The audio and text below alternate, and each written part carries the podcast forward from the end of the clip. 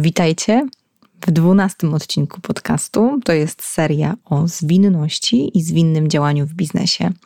Dziś opowiem o kolejnym punkcie manifestu. To już jest trzecia wartość, którą rozkładam na czynniki pierwsze. A dla kogo jest ten odcinek? Ten odcinek jest dla tych, którzy wciąż mają poczucie, że jest za dużo działania, a za mało efektów.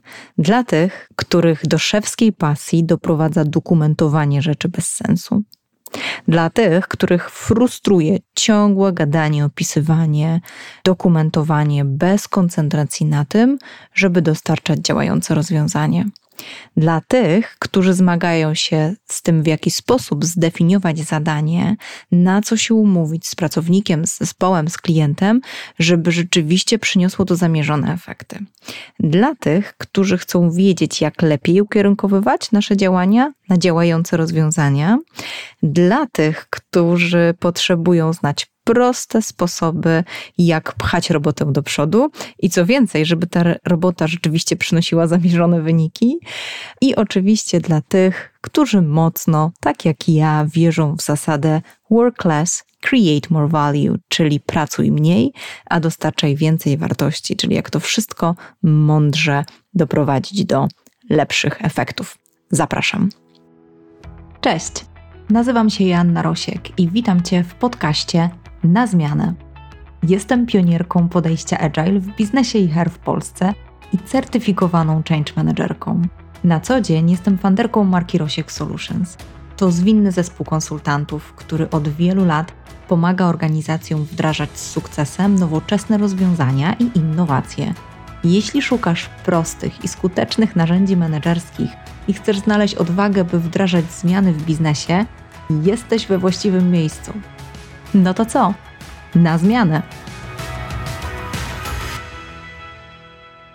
Jak brzmi ten punkt manifestu, który będę dzisiaj rozkładać na czynniki pierwsze? W wyniku naszego doświadczenia zaczęliśmy bardziej cenić działające rozwiązanie od szczegółowej dokumentacji. To jest drugi punkt manifestu, ale trzeci, który w tej serii rozkminiam. I uwaga, w oryginale jest działające oprogramowanie a ja w manifest przekładam na inne branże i działy, bo w tym się specjalizujemy, żeby wdrażać agile nie tylko w IT, ale też tam, gdzie to zwinne podejście jest nieoczywiste, a równie potrzebne i skuteczne. Zamieniam więc słowo oprogramowanie na rozwiązanie. Ok, działać to być sprawnym, funkcjonować, wywoływać określony efekt tak byśmy to pewnie zdefiniowali. Obserwuję w biznesie, że wciąż jest za dużo robienia, a za mało efektów. Albo na spotkaniach często słyszymy, co było robione, zamiast tego, jaki to efekt dało. Definicja, więc czym jest e, działające rozwiązanie, w moim odczuciu składa się z dwóch rzeczy. Po pierwsze, takie działanie, które przynosi zamierzone efekty, i druga sprawa to, kto określa, czy ono jest działające. Z kim to powinniśmy ustalić? Czyja to jest decyzja, że działa? I zanim przejdziemy dalej, słuchajcie, to jeszcze ponownie mocno podkreślę. Dobitnie tak, żeby raz na zawsze zostało. W manifestie nie ma słowa zamiast. Nie ma działające rozwiązania zamiast szczegółowej dokumentacji. Jest słowo od, czyli bardziej cenimy coś od czegoś, ale nie zamiast. I dlaczego znowu do tego wracam i dlaczego tak to podkreślam? Słuchajcie, bo za każdym razem, kiedy przygotowuję się do odcinka, robię sobie też research, przeglądam różne materiały, które są już obecne, to co już ludzie powiedzieli, po to, żeby dać Wam coś więcej niż zostało już powiedziane. I nagminnie w tych tekstach, w tych nagraniach zdarza się, że coś mamy robić zamiast czegoś. I jeszcze raz podkreślę, to jest i to, i to manifest jest metodą środka, czyli agile jest podejściem środka. Mamy tą lewą stronę i mamy tą prawą stronę. Mamy to działające rozwiązanie i mamy tą szczegółową dokumentację. I to, i to. Natomiast w sytuacjach, kiedy mamy jakąś nagłą zmianę priorytetów, coś się dzieje, jesteśmy pod presją, mamy wątpliwości, mamy jakąś zmianę, to koncentrujemy się na działającym rozwiązaniu bardziej ją cenimy to rozwiązanie od szczegółowej dokumentacji. Ona może powstać później, ale nie zamiast, ok? Nie ma tam słowa zamiast.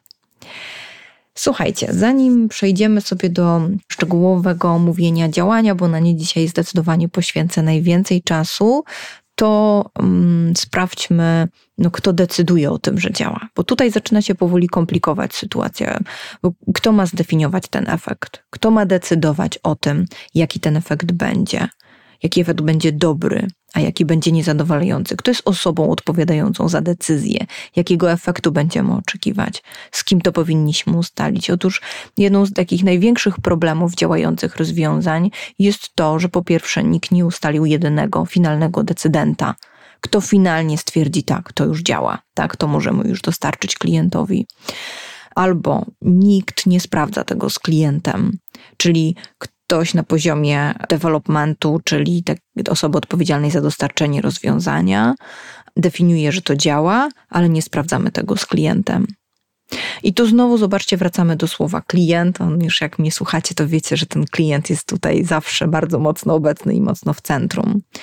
E, bo musimy znać odpowiedź na to, kto jest klientem rozwiązania. Ha, ha, ha, mówicie, że to jest taka oczywista rzecz, ale nie jest, słuchajcie, nie jest, bo jeśli mówimy o rozwiązaniach na przykład wewnętrznych, gdzie jednym z rozwiązań jest proces onboardingu, no to kto jest klientem?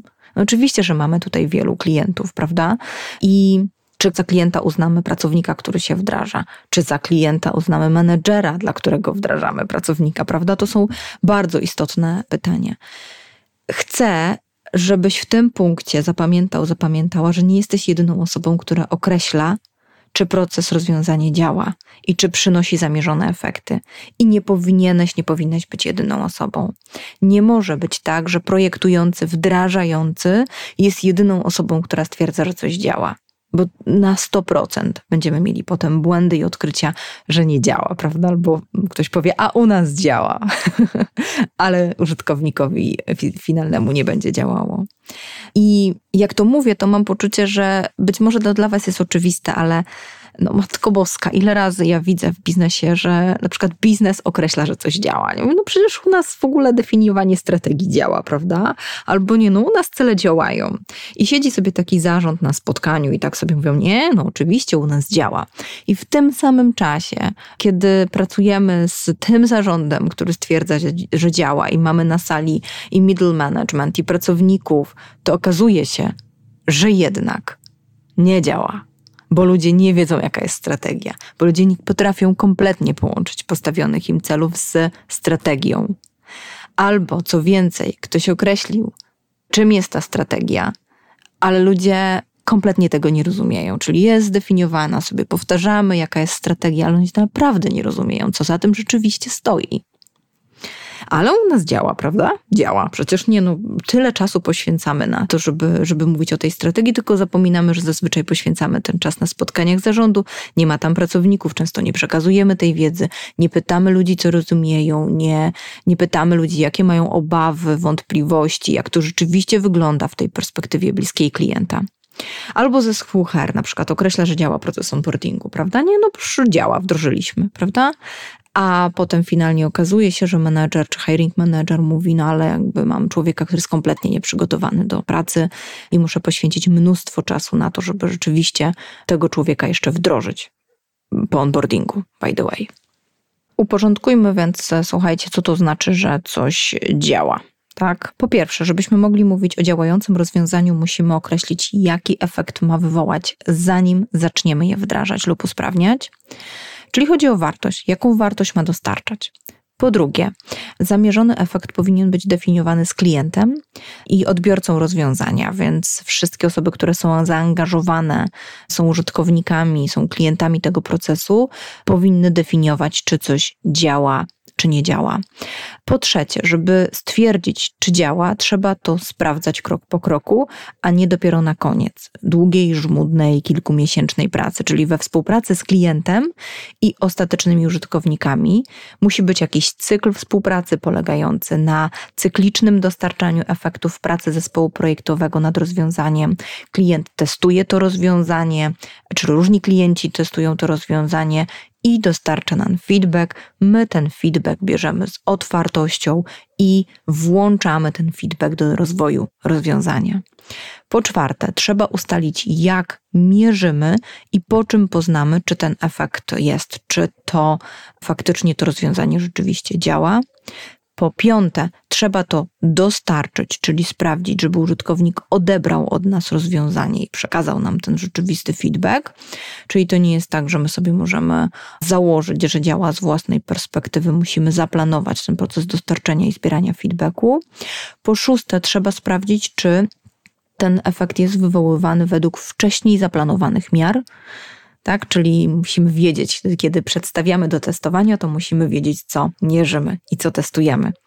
Inaczej użytkownik stwierdzi, że działa, a my będziemy mu wierzyć, natomiast de facto może się okazać, że mówiliśmy o zupełnie innym działaniu. I po siódme, trzeba stworzyć jakiś plan, co z tym pomiarem zrobić, to znaczy w jaki sposób dostosować to rozwiązanie, rozwijać je lub utrzymywać by rzeczywiście świętować, że cokolwiek nam działa.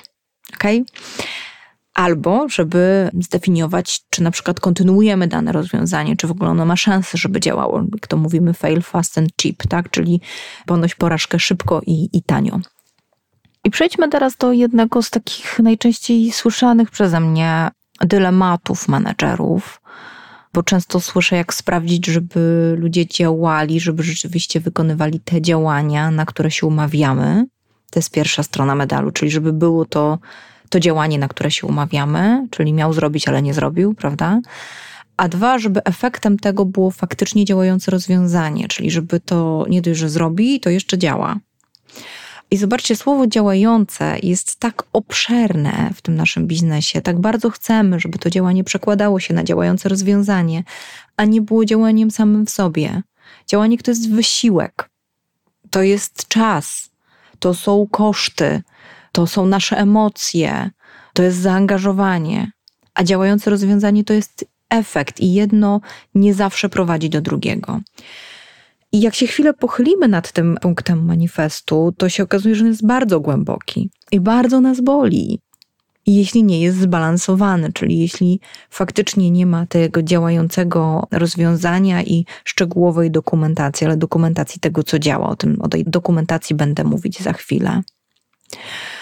Tam jest naprawdę bardzo dużo naszych dylematów, naszego wkurzenia, naszej frustracji i niech podniesie rękę ten, kto nigdy nie miał problemu z dylematem, jak przełożyć swój wysiłek i pracę na, na rzeczywiste efekty. Ja mam takich zmagań mnóstwo, szczególnie wtedy, gdy wprowadzamy nowy produkt, gdy dokonujemy jakiejś zmiany, gdy projektujemy rozwiązanie dla nowego klienta i mimo, że mamy mnóstwo klocków, mnóstwo doświadczeń, to zawsze jest to nowy kontekst, nowe rozdanie, nowa sytuacja, nowe czynniki, nowy system. Tak, więc tutaj ten wysiłek musi być skoncentrowany na, na ten efekt i ci, co mnie znają, co z nami współpracują, już wiedzą, że jednym z pierwszych pytań, które zadaję podczas pierwszej rozmowy, to jest jakiego efektu się spodziewacie po współpracy z nami. Słuchajcie, jak wyznaczyć zadanie i jak zdefiniować te zadania, by one zakończyły się działającymi rozwiązaniami. I mam dla Ciebie bardzo prosty krok i bardzo prostą zasadę, która raz na zawsze pozwoli Ci rozprawić się z tym, w jaki sposób zdefiniować zadanie, tak żeby rzeczywiście był z tego zadania efekt, czyli żeby konkretne działanie przekładało się na wynik, który można zmierzyć. Oczywiście raz na zawsze pozwoli Ci się rozprawić, jeśli ją zastosujesz. Ten tip pochodzi z książki Getting Things Done, GTD, której autorem jest David Allen. Otóż David określa, jak definiować najbliższe działania. I ta zasada e, zrobiła mi ogromną robotę, bo okazuje się, że to, jak my definiujemy, my definiujący, definiujemy i określamy najbliższe działanie, to taki efekt e, dostaniemy. A to przenosi punkt koncentracji na definiującego, a nie odbiorcę. Hm. A tak bardzo lubimy zrzucać e, odpowiedzialność na tego wykonawcę. Jeśli my zadbaliśmy o wszystko po stronie definicji, a to możemy wtedy skoncentrować się na wykonawcy działania, czy na decydencie, bo czasem oczywiście definiujemy odpowiedzialność, a nie zadanie. Jak więc powinniśmy ustalić oczekiwania z naszym pracownikiem, z zespołem czy z naszym klientem i z kimś, z kim współpracujemy według Davida Allena? Otóż najbliższe działanie, słuchajcie, to jest fizyczna i dostrzegalna czynność ukierunkowana na zakończenie czegoś. Powtórzę jeszcze raz. Najbliższe działanie jest to fizyczna i dostrzegalna czynność ukierunkowana na zakończenie czegoś. Fizyczna, dostrzegalna i zakończenie czegoś to są trzy słowa, przy których się zatrzymuje. Czyli nie określa, jak wygląda robienie, tylko jak wygląda zrobione. Ta definicja, tak? Nie określa, co było robione, tylko co zostało zrobione, bo można to zauważyć. Co więcej, najbliższe działanie określa jeden fizyczny i dostrzegalny krok procesu, powodujący postęp w jakimś obszarze życia. Czyli to nie jest tak, że my możemy sobie coś robić, no i to jest fizyczne, dostrzegalne, no ale musi być ten postęp, no bo jest ukierunkowany na zakończenie czegoś, prawda?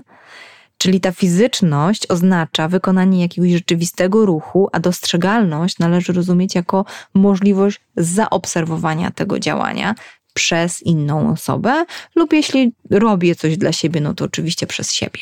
Tak? Ale mogę być tym obserwatorem ja, kiedy to zadanie jest rzeczywiście tylko dla mnie, a nie dla kogo innego. I teraz, co to oznacza z perspektywy działań w biznesie i projektu? Po pierwsze, oznacza, że powinniśmy podzielić projekt na małe, kończące się, obserwowalne aktywności. I to jest najpiękniejsza definicja, słuchajcie, backlogu, jaką można wymyślić. Backlogu, czyli oczywiście właśnie tego zestawu działań, które muszą być wykonane, żeby ukończyć projekt z sukcesem, czyli projekt, który realizuje cele dla klienta. David oczywiście nie nazywa tego backlogiem, natomiast tą definicję można pięknie przenieść na definicję backlogu w zwinnym działaniu. I taka ciekawostka, słuchajcie, jeszcze David Allen pisze, że z jego doświadczeń wynika, że najczęstszą przyczyną prokrastynacji, czyli odkładania na później, jest brak jasnego określenia najbliższego działania według tej definicji. Czyli co my mówimy? Na przykład postaram się, spróbuję, przeanalizuję. Hmm? To nie są takie działania, które są zauważalne, związane z ruchem, prawda? Nawet zobaczcie, przeanalizuję tą sytuację. Nie, to nie jest w ogóle związane z ruchem. Usiądę, pomyślę, przeanalizuję. Rzeczywiście y, wykonane zadanie będzie, dokonam analizy, którą umieszczę na przykład w Excelu tak, to możemy już w jakiś sposób zaobserwować efekt tego, bo to będzie dostrzegalne, prawda? I to będzie fizyczne. No i widzicie, kurka wodna to wcale nie jest takie proste. Działające rozwiązanie, nie? Taki tam sobie punkt manifestu. I tylko jedna strona tego manifestu, jeszcze przejdziemy do drugiej. I nie wiem jak ale ja mam takie poczucie, że to jest naprawdę jedno z najczęściej nadużywanych słów, że coś działa u nas działa. I gdyby tak zapytać, skąd wiesz, że działa, po czym poznajesz, że działa i czy działa tak, jak chcesz, żeby działało, no to tutaj może się zrobić grząsko. I oczywiście zachęcam do powrotu do poprzedniego odcinka, gdzie opowiadałam, jakie pytania warto sobie zadać, żeby sprawdzić, czy mamy rzeczywiście proces, który działa, czy te procesy właśnie działają w tych pięciu kluczowych pytaniach. Natomiast dzisiaj skupimy się stricte na tym działającym, a nie na procesie. Natomiast te dwa odcinki są oczywiście ze sobą powiązane i trzeci też. Wszystkie wartości manifestu są ze sobą powiązane, są komplementarne i po to są cztery, żeby określały właśnie pewną spójną całość. Ok, to przejdźmy teraz do drugiej części tego punktu manifestu, czyli do szczegółowej dokumentacji. Słuchajcie, ja mam takie doświadczenie, że ten punkt manifestu ma zaszyty taki bardzo prosty sposób. I można byłoby go skrócić do manifestu brzmiącego tak: dokumentuj wszystko, co działa. Kropka. I to jest, uważam, jeden z najprostszych sposobów realizacji tego e, manifestu. To jest dokumentacja etapów procesu, opisywanie tego, co rzeczywiście się sprawdza w praktyce. Oczywiście nie możemy się koncentrować tylko i wyłącznie na dokumentacji, Bo jeśli powiemy dokumentuj wszystko, co działa, to musimy najpierw skoncentrować się na tym, żeby coś działało. Sprawdzić według tych wszystkich aspektów, o których dzisiaj opowiadałam, czy to rzeczywiście działa. Obszerna dokumentacja, słuchajcie, nie jest zła wtedy, kiedy opisuje coś, co działa. Zauważcie, że mamy wartościowe książki, manuale, skrypty, opisy różnych sposobów działania, mamy różne kursy wideo. To jest de facto obszerna dokumentacja czegoś, co działa. I bardzo często po nią sięgamy, prawda? Sięgamy też wtedy, gdy jest napisana przystępnym językiem i w taki sposób, że czytając, oglądając, my mamy z tego wartość, ale też wtedy, kiedy rzeczywiście opisuje działające rozwiązanie, sprawdzone działające rozwiązanie, a nie tylko teorię czy widzi mi się autora.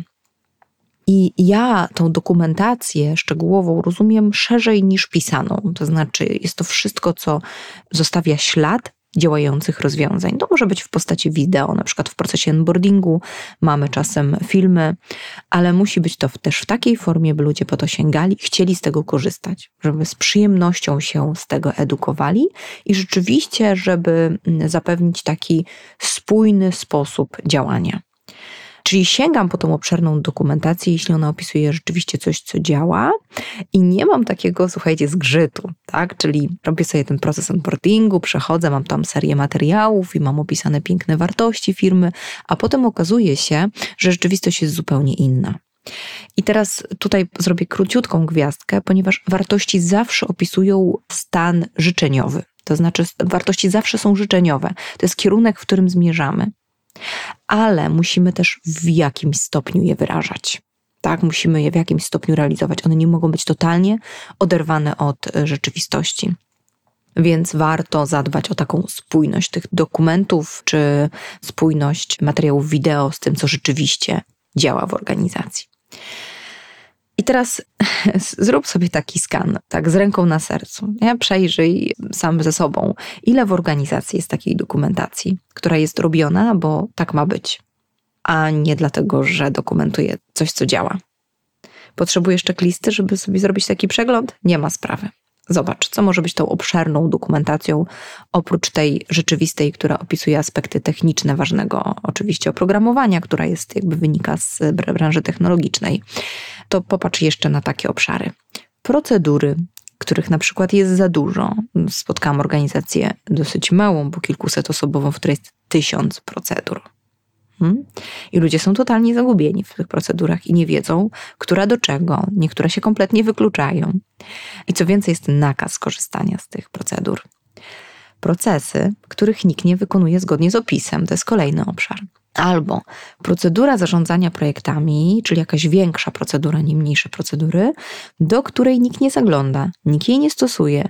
I nawet jeśli jest zrobiony skrót, to on też nie działa, bo generalnie robienie skrótu do czegoś, co nie odpowiada, nie prezentuje działających rozwiązań, jest bez sensu.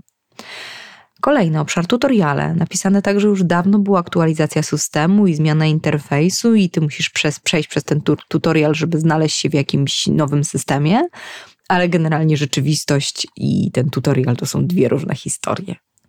Albo uwaga, wartości wiszące na ścianie, pięknie i kolorowo opisane na plakatach, w różnych materiałach, e, ulotkach firmowych, ale nikt się nie zachowuje zgodnie z tymi wartościami.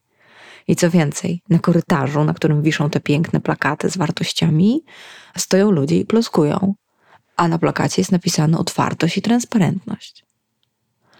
Albo zespół i komunikacja, a my idziemy gdzieś nie do właściwej osoby i wyrażamy się o kimś zupełnie poza tą osobą, nie idziemy z tym bezpośrednim feedbackiem. Albo agenda, którą stworzyliśmy na spotkanie, a i takiej nie zrealizowaliśmy, bo prezes znów przejął dowodzenie i przejął całe spotkanie i poszła agenda i wyszło jak wyszło, prawda? Albo budżety szumnie robione, których nikt nie przestrzega i nikt nie realizuje, a na koniec roku w pośpiechu są wydawane, żeby tylko wydać.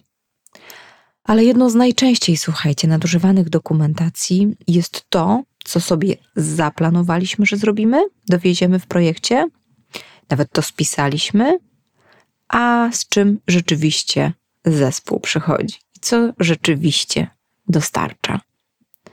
Albo słuchajcie, pięknie spisane strategie i nikt ich nie rozumie. Jeszcze piękniej spisane strategie HR w kolorowych prezentacjach, ale nikt z ludźmi nie pogadał, co to w ogóle oznacza, że teraz będziemy się optymalizować. Albo ktoś z globala wdraża jakąś strategię pod jakimś e, kryptonimem, nazywając, dajmy na to, strategia wzrostu. I ciągle się do tego odwołujemy, że no my teraz mamy tą strategię wzrostu, ale nikt nie rozpisał kroków milowych i co to dla tych konkretnych obszarów firmy oznacza.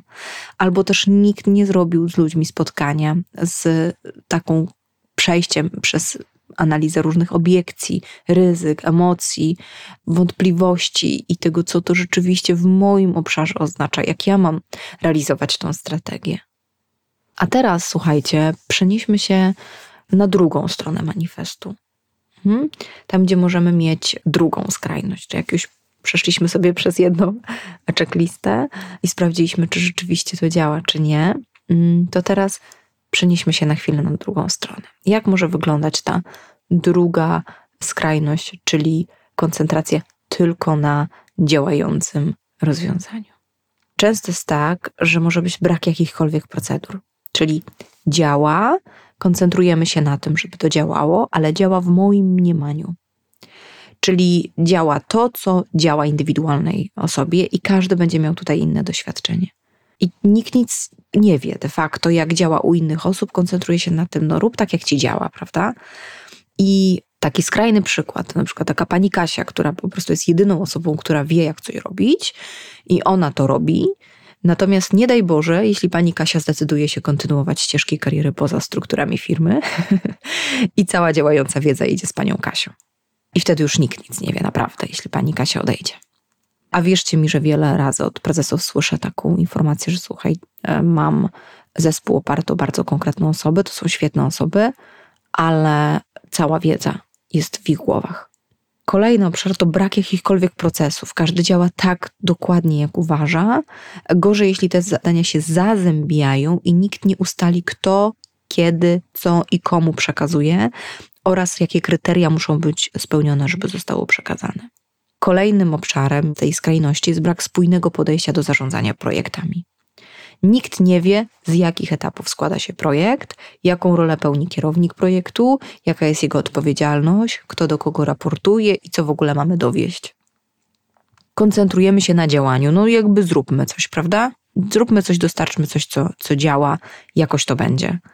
Powołujemy zespół projektowy, Zresztą niejednokrotnie mam takie zapytania, na przykład kiedyś pani z HR-u poprosiła nas, żebyśmy jak najszybciej pomogli im uruchomić zespół projektowy i w ogóle zrealizować projekt. I zadaję pytanie, czy kiedykolwiek w organizacji były realizowane jakieś projekty? Nie. Czy ludzie w ogóle wiedzą, czym jest projekt? Nie.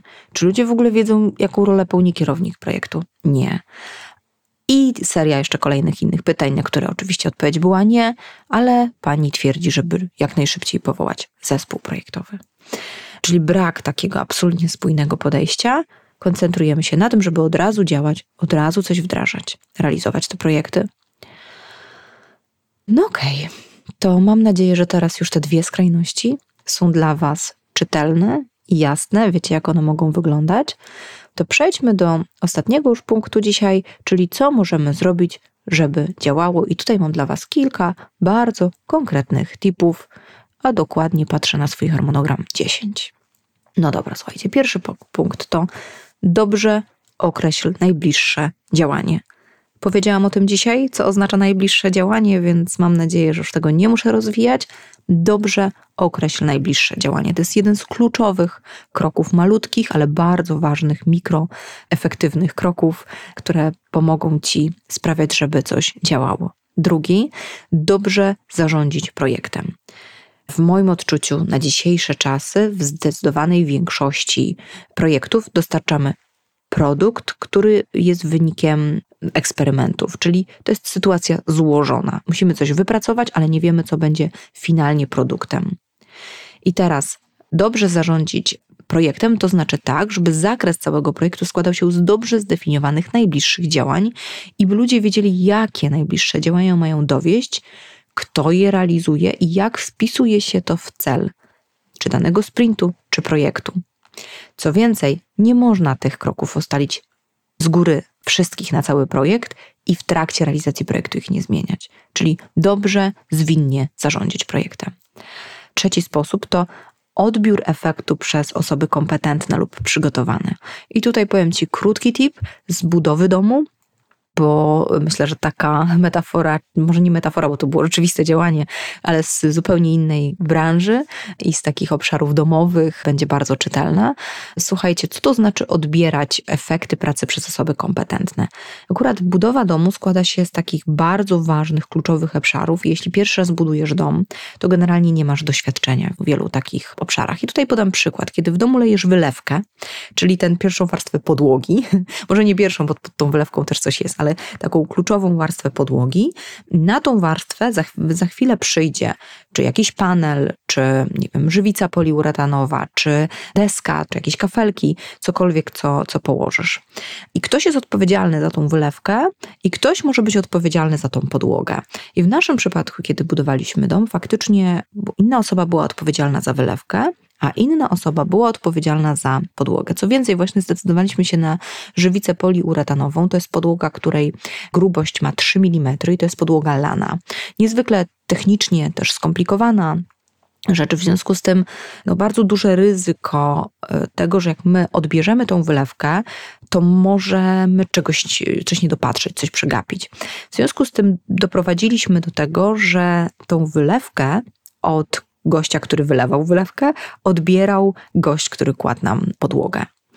I doprowadziliśmy do spotkania tych osób, i okazało się, że gość, który kładł podłogę, powiedział: Nie, nie to ja, jak ja mam odebrać tą wylewkę od ciebie, to ja muszę dać ci wytyczne, jak ona ma być w ogóle wylana, bo nawet same narożniki nie mogą być nawet na milimetr wyższe.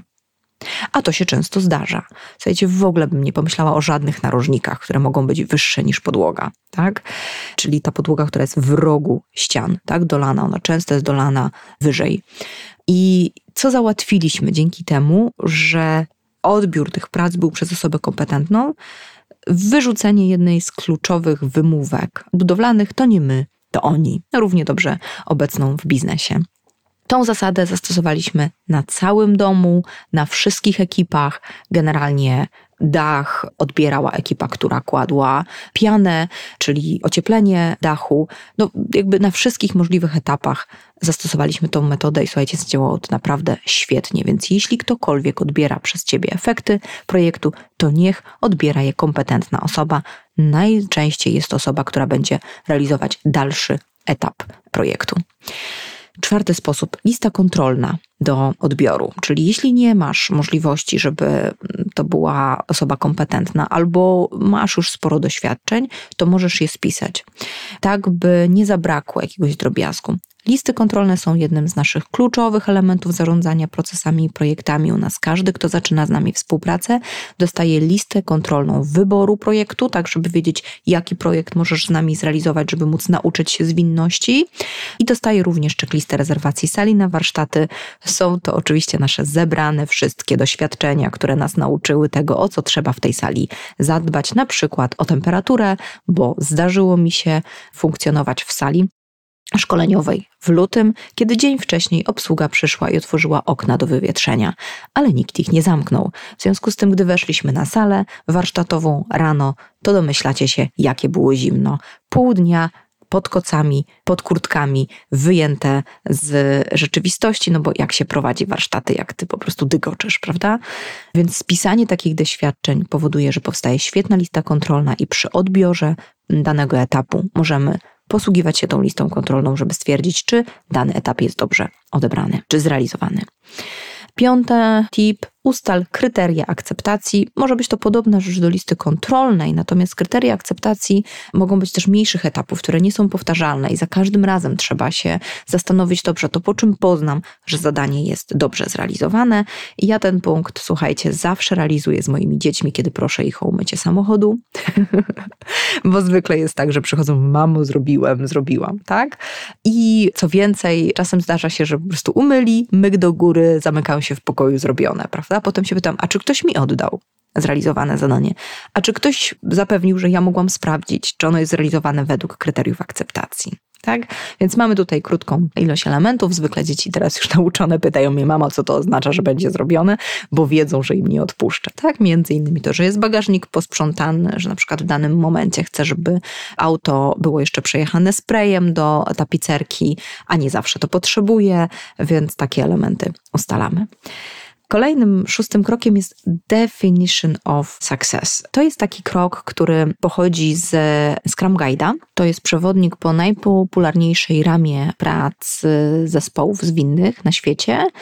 I bardzo krótko, nie chcę teraz rozwijać się o, o samym Scrum Guide, ale w Scrumie jest taki artefakt jak increment, czyli konkretny krok w kierunku osiągnięcia celu produktu. I dla tego artefaktu, jakim jest increment, czyli ten krok, jest konkretne zobowiązanie, które zapewnia, że mamy dostępne informacje poprawiające przejrzystość i skupienie. Dzięki temu możemy też mierzyć postępy. I zobowiązaniem dla tego inkrementu, dla tego kroku jest definicja ukończenia. ja pilnuję swój zespół, żeby nie zaczynać działań od definicji ukończenia. I teraz definicja ukończenia ona jest dla konkretnego kroku, prawda? Natomiast definition of success, czyli definicja sukcesu, my ją lubimy określać dla większych działań. Na przykład dla wigilii firmowej, jeśli zespół ją organizuje, prawda? Na wzór tej definicji ukończenia mamy taki standardowy etap w projekcie, którym jest określenie definicji sukcesu, czyli po czym poznam, że ten cel projektu zostanie osiągnięty. Ok, e, siódmy punkt sprawdzić, co dana osoba zrozumiała, co ma być efektem. Czyli to nie wystarczy tylko spisać jakby definicję sukcesu czy definicję ukończenia, ale warto zadać pytanie: słuchaj, powiedz, ok, to jak ty zrozumiałeś, co ma być dostarczone? Powiedz mi to swoimi słowami. Niekoniecznie sprawdza się pytanie, czy zrozumiałeś i potwierdzenie, że tak, tylko opowiedz mi swoimi słowami, jak zrozumiałeś, zrozumiałaś, co ma być dostarczone. Ósmy sposób to testować i zbierać feedback, czyli z jednej strony określić tą definicję sukcesu, ale nie tylko odbierać ją z własnej perspektywy, tylko sprawdzać, czy działa poprzez przeprowadzenie testu i zebranie feedbacku. Dziewiąty tip to jest magia obserwacji, czyli żeby wiedzieć, czy coś działa, po prostu poproś, żeby ktoś przy tobie wykonał to działanie, żeby pracownik przeszedł przez na przykład CRM i pokazał, jak go wypełnia, wtedy rzeczywiście zobaczysz, czy to działa. I Ostatni, dziesiąty punkt, on jest bardzo podobny do tego poprzedniego, natomiast polega na sprawdzaniu, czy ludzie rzeczywiście stosują rozwiązanie zgodnie z przeznaczeniem i edukacja użytkownika, by znał możliwości rozwiązania. Czyli nie tylko obserwuję, ale również sprawdzam i edukuję. I nie wiem, czy znana Wam jest historia wynalazcy cukru w saszetkach. To jest Benjamin Eisenstadt. Wybaczcie mi, nie uczyłam się niemieckiego, więc mam nadzieję, że dobrze czytam. O którym krąży mit, że popełnił samobójstwo z tego powodu, że ludzie nie rozumieją, jaki był jego zamysł na otwieranie saszetek z cukrem. W rzeczywistości nie jest to prawda, aż tak się nie załamał, ale rzeczywiście mało kto otwiera saszetkę z cukrem, łamiąc ją na pół nad filiżanką. Dzięki temu pięknie wysypuje się ten cukier do filiżanki. Większość oddziera końcówkę. Oczywiście różnica między oddzieraniem końcówki a łamaniem saszetki w pół może być delikatna, natomiast jeśli w naszych procesach, w naszych projektach mamy jakieś rozwiązanie, które ma być stosowane z jakimś przeznaczeniem, to sprawdźmy, czy rzeczywiście ludzie tak to stosują, osiągają najlepsze możliwe efekty i edukujmy ludzi, jak mogą to zrobić. Okej, okay, słuchajcie, zmierzamy już absolutnie do końca. Mam więc dla Ciebie zadanie na koniec tego odcinka, taki namacalny krok. Jeśli robisz coś całym zespołem lub realizujecie jakieś większe zadanie, to zróbcie sobie taki checkpoint i niech każdy z Was opisze definicję ukończenia danego zadania. Zrób taki krótki, wiecie, rozbiegówkę czy krótkie zadanie na początku kolejnego spotkania. Niech każdy z Was indywidualnie w ciszy napisze definicję sukcesu większego etapu, tak? Czy definicję ukończenia danego kroku. Odpowiadając sobie na proste pytanie, po czym poznamy, że projekt, tudzież zadanie, zakończy się sukcesem. I daj mi znać, co ci wyszło.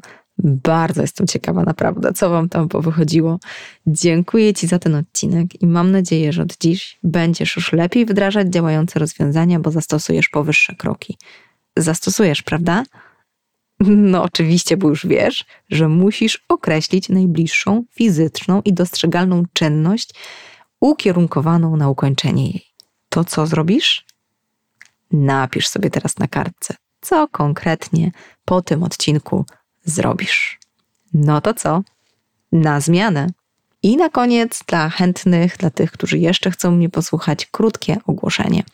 Jeśli chcesz, bym wystąpiła w Twojej firmie, zrobiła speech lub prelekcję lub krótkie warsztaty z taką krótką prezentacją i praktycznym zastosowaniem naszego modelu 7P, a może chcesz, żebym wystąpiła na jakiejś konferencji? Ostatnio wystąpiłam na kongresie kadry i podobno to było jedno z najlepszych warsztatów. Szybko rozeszły się zapisy. Oczywiście według osób, które w nich uczestniczyły. to poleć mi organizatorom lub odezwij się do mnie i daj mi informację, gdzie powinnam koniecznie wystąpić. Otworzyłam już kalendarz na nowy rok. Mam już kilka zarezerwowanych terminów i bardzo chętnie ujmę również w kalendarzu, czy Twoją organizację, czy Twoje wydarzenie.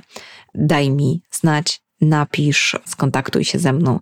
Ja bardzo chętnie zainspiruję Was do tego, jak można sprawiać, żeby wdrażać działające rozwiązania. Bardzo Ci dziękuję i do zobaczenia w kolejnym odcinku.